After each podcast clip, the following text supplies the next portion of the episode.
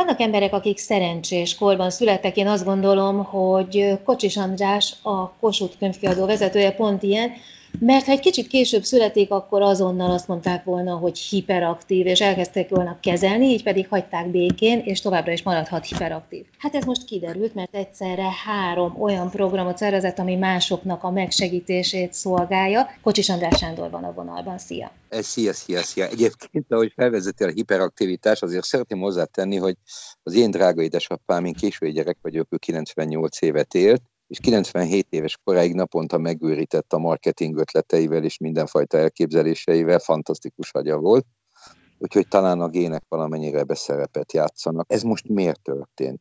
Nyilvánvalóan ilyenkor az ember léte megkettőződik. Egyrészt ugye a Kossuth kiadói csoport hat cégből áll, és eminens feladat most a cég működőképességének a biztosítása, illetve kollégák maximális védelme. Azért közel száz emberről van szó, ez egy óriási felelősség, miközben a könyvszakma forgalma 68-70 százalékkal zuhant be az utóbbi 20 napban. Ez rettenetesen nehéz, tehát az elkövetkezendő hónapok kemények lesznek számunkra. Ettől függetlenül nyilvánvalóan az ember ilyet vállalhat, hogy milyen gondol. Én azt hiszem, hogy cégvezetőként egy elég kemény ember vagyok, de a gondolkodásom az azt gondolom nagyon szociális. Ennek talán az egyik oka az, hogy ez ugye mindig értékválasztás kérdése is, de volt egy fantasztikus nagypapám, a szüleim nyilvánvalóan ilyenek voltak, aki református lelkész volt, aki az én gyerekkoromat meghatározta, és belőle ez sugárzott. Tehát ez egy olyan mély szocializációként él az emberben, hogy ezt nem lehet kimosni. Az, amikor egy ilyen kataklizmikus helyzet létrejön, nagyon sokféle választás van.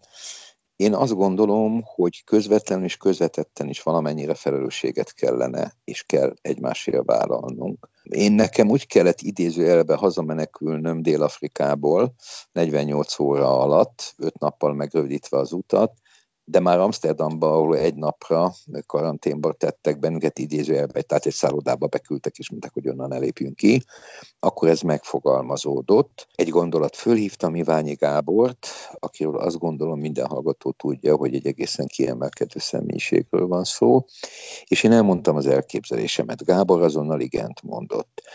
A dolog lényege két hete megnyitottunk egy számlát az Oltalom Karitatív Egyesület égisze alatt, létrehoztunk egy szolidaritási alapot.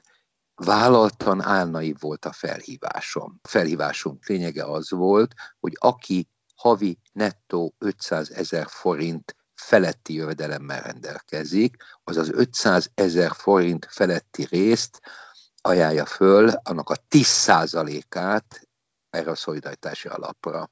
Nyilvánvalóan tudtuk, hogy ez kicsit álnaív dolog, de Eddig 14 nap alatt 2 millió 100 ezer forint jött be, és Iványi Gáborra 2 millió forintot elosztottunk, 200 ezret a Szocsoma nevezetű alapítvány kapta, a Szociális Csomagküldő Szolgálat, 700 ezer forintot a Szép Írók Társasága, 750-et, bocsánat. Ugye ott nagyon-nagyon sok nehéz sorsú idős író található, és ilyen 50 ezres csomagokban utálják át Oszkárosi bandék a pénzt az érintetteknek, hogy kinek ezt ők döntik el, illetve a többit Gáborék kapják a különösen nehéz sorban lévő családok megsikítésére.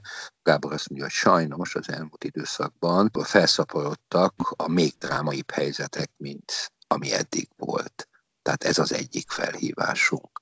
A másik felhívásunk az egy erkölcsi jellegű dolog, ott nem közvetlen adománygyűjtésről van szó. Egy fizikus barátommal beszélgettünk pár nappal ezelőtt, és a beszélgetés közben fogalmazódott meg, ő Ber Miklósra hivatkozott egy gondolatára, amely úgy szólt, hogy ez a tragédia talán egy esélyt ad arra, hogy jobb emberekké váljunk. És a Pali nevezető fizikus barátom említette, hogy ez milyen szép gondolat, hogy itt hogy kellene segíteni. Utána felhívtam Ber Miklóst, akiről gyakorlatilag két hét múlva készül el a könyvünk, ezt már csináljuk négy hónapja, tehát az életéről meg fogunk jelentetni egy könyvet, amit gyakorlatilag már elkészült, még simítások vannak rajta, és Püspök úr azonnal igent mondott, majd felhívtam Bálint Gyuri bácsit, nem véletlenül, hisz két kiemelkedő, nagy reputációjú emberről van szó, és két órán belül meglett a szöveg, és három órán múlva már a Facebookon volt. Ennek a lényege ez egy kötőjel másért felhívás, tudjuk, tisztában vagyunk vele, hogy nagyon sokan teszik, és mindenkinek hálás köszönet, aki teszik, hogy akinek lehetősége van teljesen függetlenül pártól, kormánytól, karoljon fel egy családot, vagy egy nagyon elesett embert. Úgy tűnik, hogy ennek elég komoly most a visszhangja. Én azt látom, hogy nagyon megnő az emberekben ilyenkor az empátia, illetve rendkívül sarkossá válik minden helyzet, amiben belekerülünk.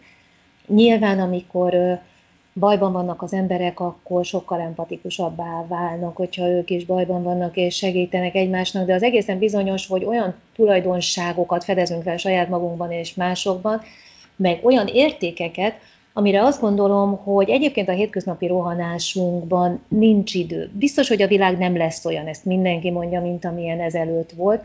Hát, hogy jobb lesz vagy rosszabb lesz, az ugye kérdés, hogy mennyire vagyunk képesek tanulni ezekből a helyzetekből ti is elkezdtetek egy olyan projektet, aminek az a címe, hogy milyen lesz a világ majd a krízis után. Szerinted milyen lesz? Mert azok, akik majd megjelennek, az ő víziójukat látni fogjuk. De a te víziód milyen? Hát gondolom nem probléma, ha ezt elmondjuk, hogy mi együtt végeztünk az eltén, szociológián, tehát igen hasonló a gondolkodásunk és a világlátásunk. Én azt gondolom, hogy ez egy képletes, képes beszéd, amit most használni fogok, hogy két figyelmeztető új emelkedett fel az elmúlt időszakban. Az egyik figyelmeztető új figyelmeztet arra, hogy jelen pillanatban a Föld népessége 7,7 milliárd, gyakorlatilag az eltartó képesség határa felé sodródunk. A másik ugyanebbe a csokorba tartozik, az az ökológiai probléma halmaz és válságjelenség, amelyet már tíz éve nem csak a zöldek, hanem ezt mi érezzük, látjuk a légszennyezéstől kezdve, még sorolhatnánk tovább. Tehát ez az egyik figyelmeztető új. A másik figyelmeztető új, amely 20-25 éve erősen megjelent már a szakirodalomban is.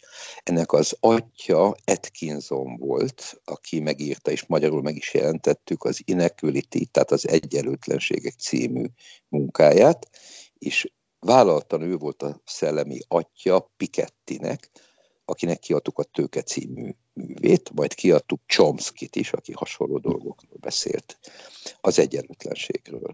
Azt gondolom, hogy az elmúlt időszakban, és ez sajnos a pénzügyi válság után nem lassult, hanem gyorsult, olyan mértékben növekedett meg a világon a társadalmi egyenlőtlenségek rendszere, hogy ez folyamatos gyúeletként él, él velünk. Ez szinte már csak kérdés volt, hogy ez mikor robban ki. Nyilvánvalóan ez egy asszociatív, képes beszéd csupán csak, mert megjelent a világon egy közös ellenség, ez a vírus.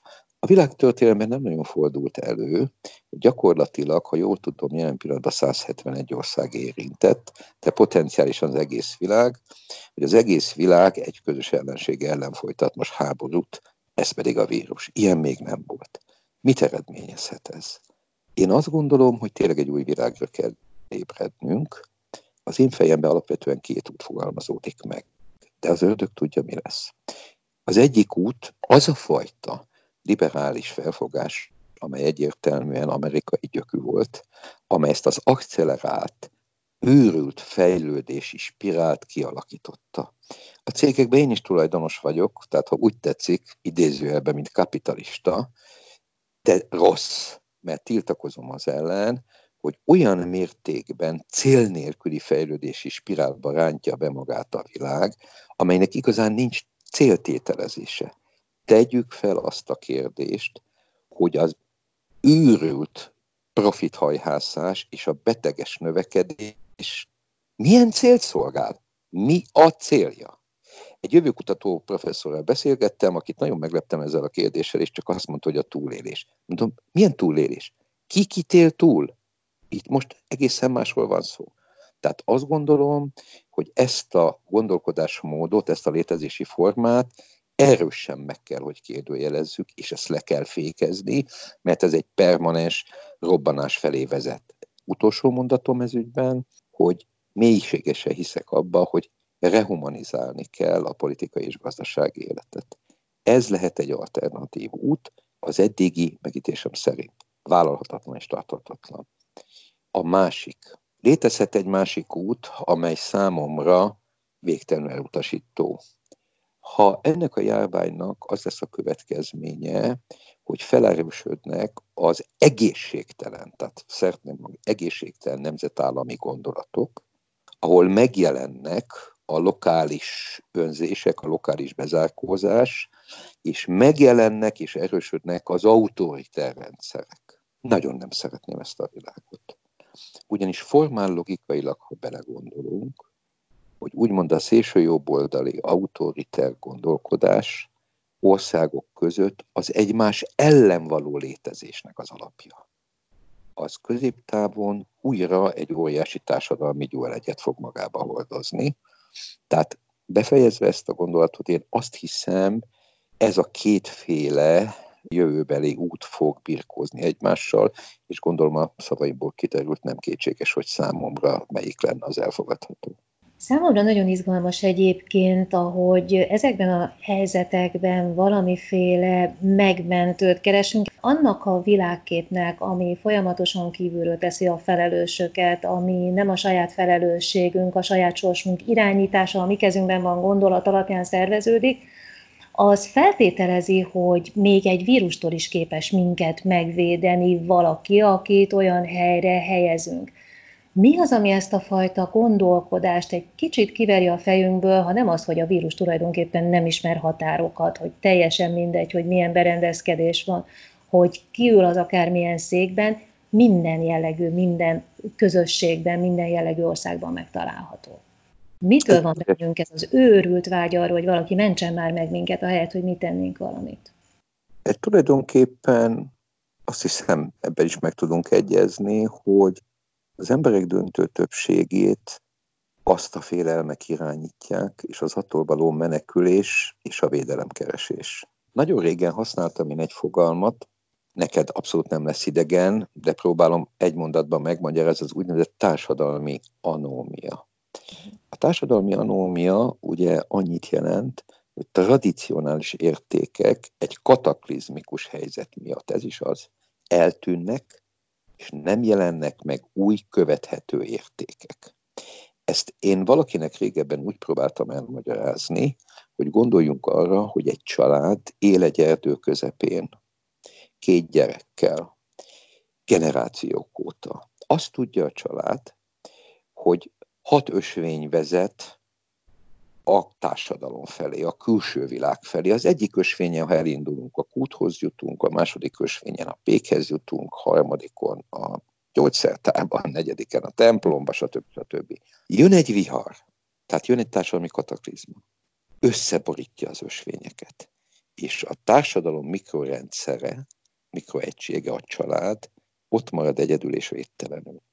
Az ő életbiztonságát a jól látható ösvények biztosították, amely a létezés feltételeit jelentették. Hogy reagál erre egy egyén vagy egy család, amikor elvesztette, dezorientálódott, nem tudja, hogy a külső kapcsolatait hogy szervezze, ezt hogy élje túl.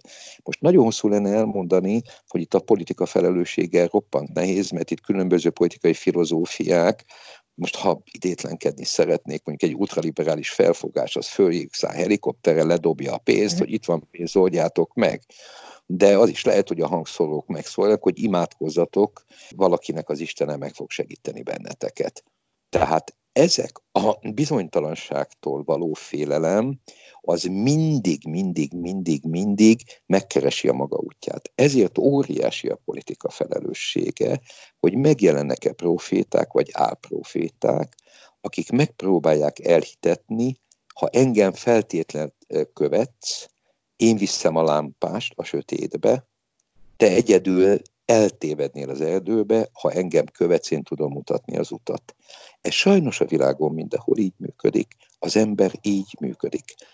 Többek között a hitvilágok döntő többsége is ezekből származik és innen gyökerezik. Nézzük meg a végtelenül magabiztos Egyesült Államok jelen pillanatban a világ legnagyobb drámáját élik meg.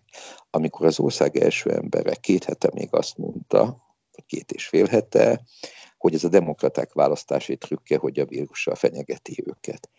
Tehát hagyományos megközelítések most a vírus következtében teljesen összedőltek, ezért egyértelmű, hogy új kapaszkodókra, új mankókra lesz szükség, hogy újra idézőjelbe egy kicsit magabiztosabban tudjunk létezni.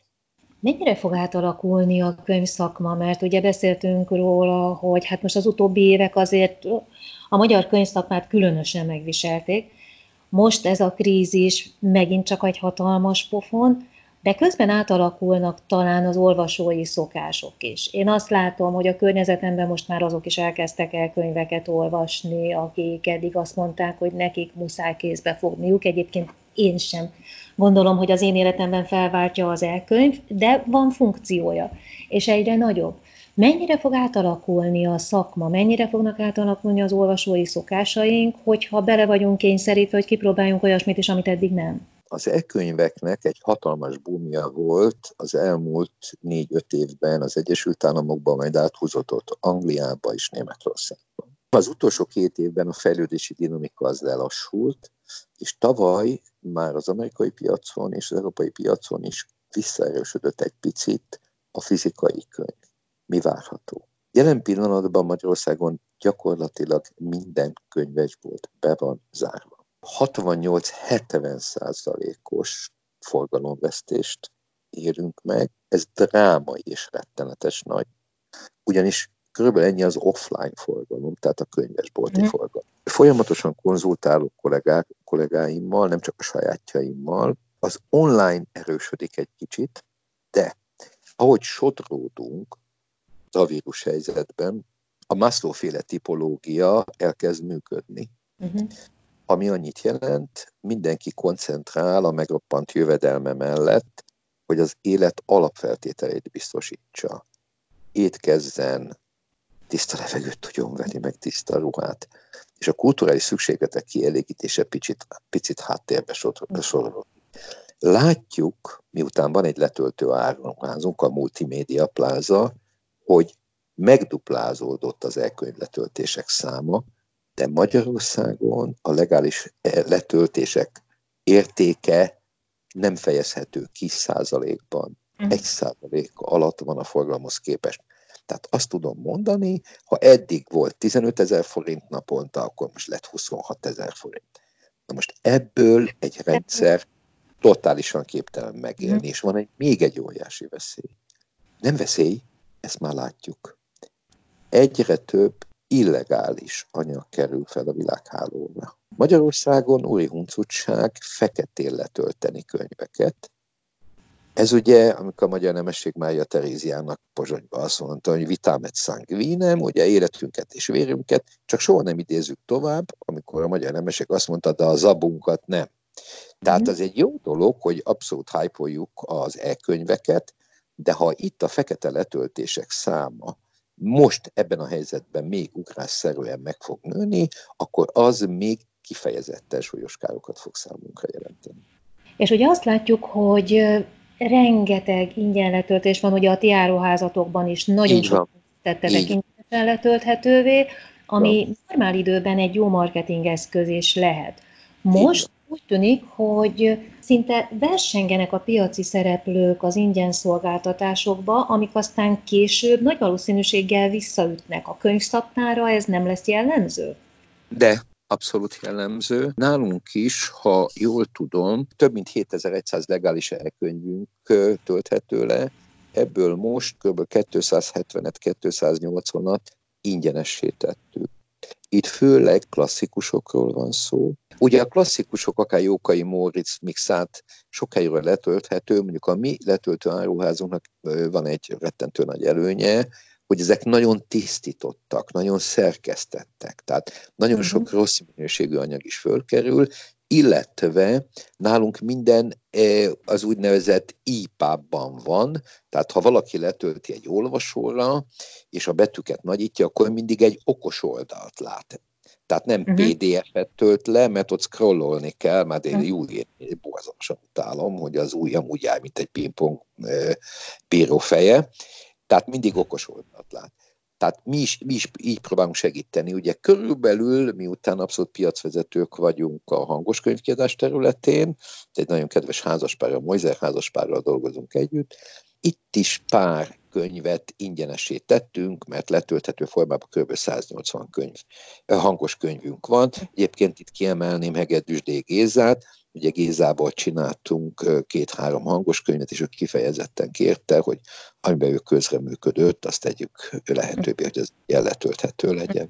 Most ott tartunk, ahol tartunk, jön a húsvét, meglátjuk, hogy hogy fogják viselni az emberek ezt a húsvéti bezártságot. Te saját magadon tapasztalsz-e valami változásokat? Mert ugye mindannyian egy kicsit otthon vagyunk, te már túl vagy egy kéthetes karanténon is. Te mit érzel?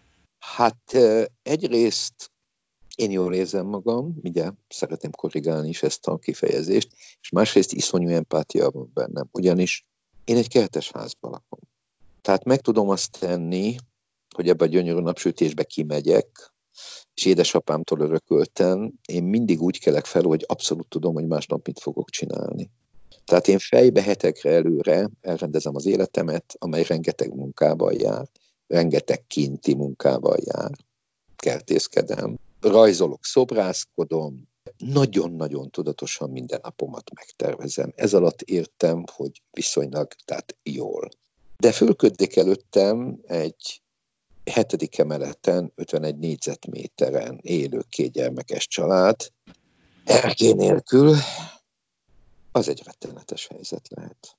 Nagyon-nagyon komoly erő kell ahhoz, hogy ezt konfliktus nélkül emelkedetten végig lehessen élni. Ezt, ezt nagyon-nagyon komoly problémának látom, és nagyon remélem, hogy minél előbb, bár szeretném hozzátenni, minden olyasmit tartsunk be, amivel az esélyét tudjuk minimalizálni, hogy valaki fertőzött legyen.